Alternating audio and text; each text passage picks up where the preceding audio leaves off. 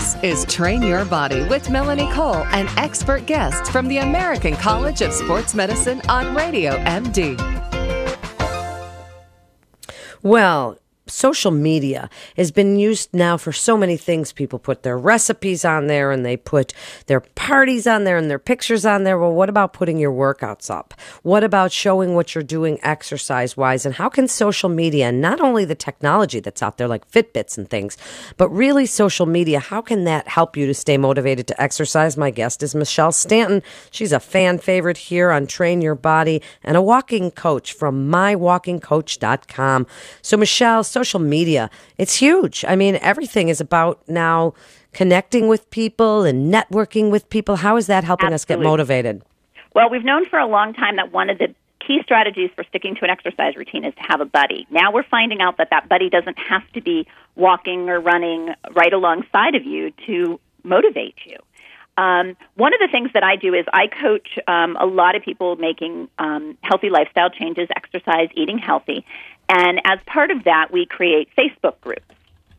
And they're open to people who are on the program. Not everybody always joins, but what I've just anecdotally seen is that those, most of them tend to be women, 30s to 40s, 50s, 60s, um, are very supportive of each other. And you know, when they're, you know, feeling like they're not going to exercise, they post something and everybody rallies around, or maybe they've got a wedding they're going to and they're really worried that they're going to, you know, eat, you know, overeat, and everybody gives them that support.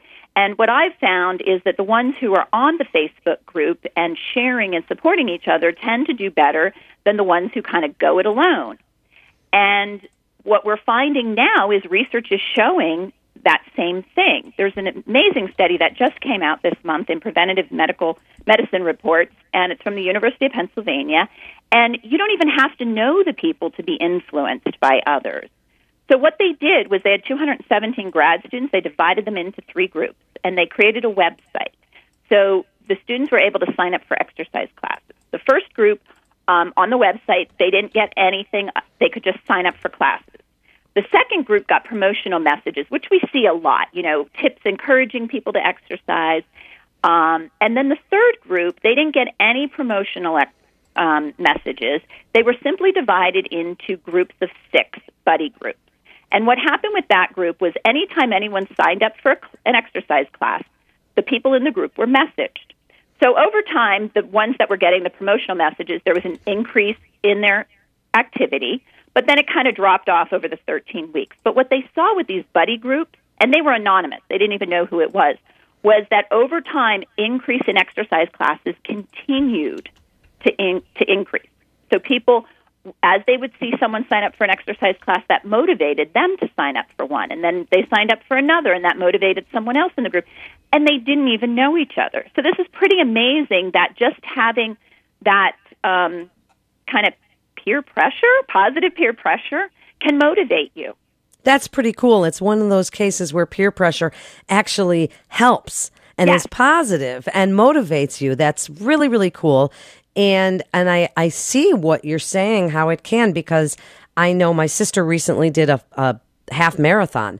And when she was posting stuff on Facebook, people were like, you go right on yes. keep it up go you know and it made her she was like i love this i love this and she said that to me she's mm-hmm. like it mm-hmm. makes you feel so really good yes um, when i worked with prevention magazine we used to do half marathons and marathons walking and you know the biggest feedback that we got was we had message boards where everybody would get on there and support each other and it, it's that support that keeps people going and what's you know so many of the devices now have these options like Fitbit that you can invite friends um, and then you, know you can see how each other's doing and support or they have challenges where you could get into challenges that you don't even know. Pretty much any of the activity monitors now have these options.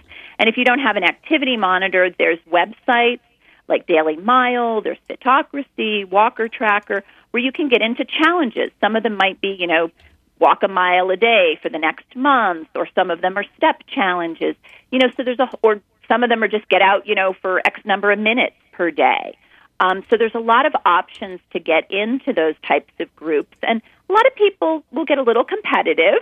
I have a friend who was in one of the Fitbit challenges, and she got home like at nine o'clock one night and saw that somebody was ahead of her. So she went out and walked her neighborhood for an hour or two so that she got top prize.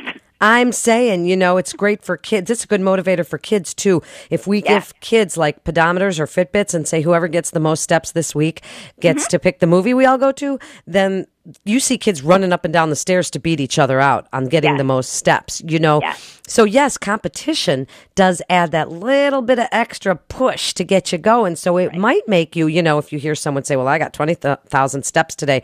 Oh, well, I'm going to go get 22, you know. So it really really does. So how do you recommend Michelle people get started?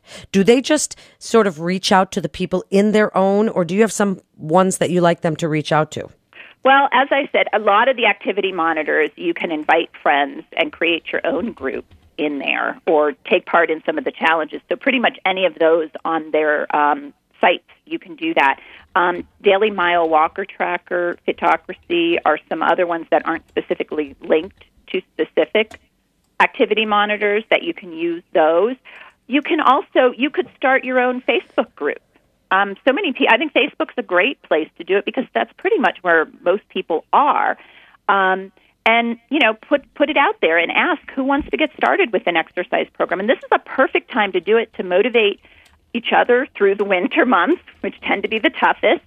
Um, you know, it could be an exercise based, it could be, you know, healthy eating, and create that group. You can make them secret groups so that it's, you know, it's by an invite only, so nobody else is going to be able to see, and people may feel more comfortable sharing that way, or you could do it as an open group, or you could put it out there if you're doing it on your own, put it out to your Facebook friends what your challenge is, and ask them to support you, and then post it. And some of the, again, things like Runkeeper and Endomondo, um, they you can opt to post those. Map my walk, map my run.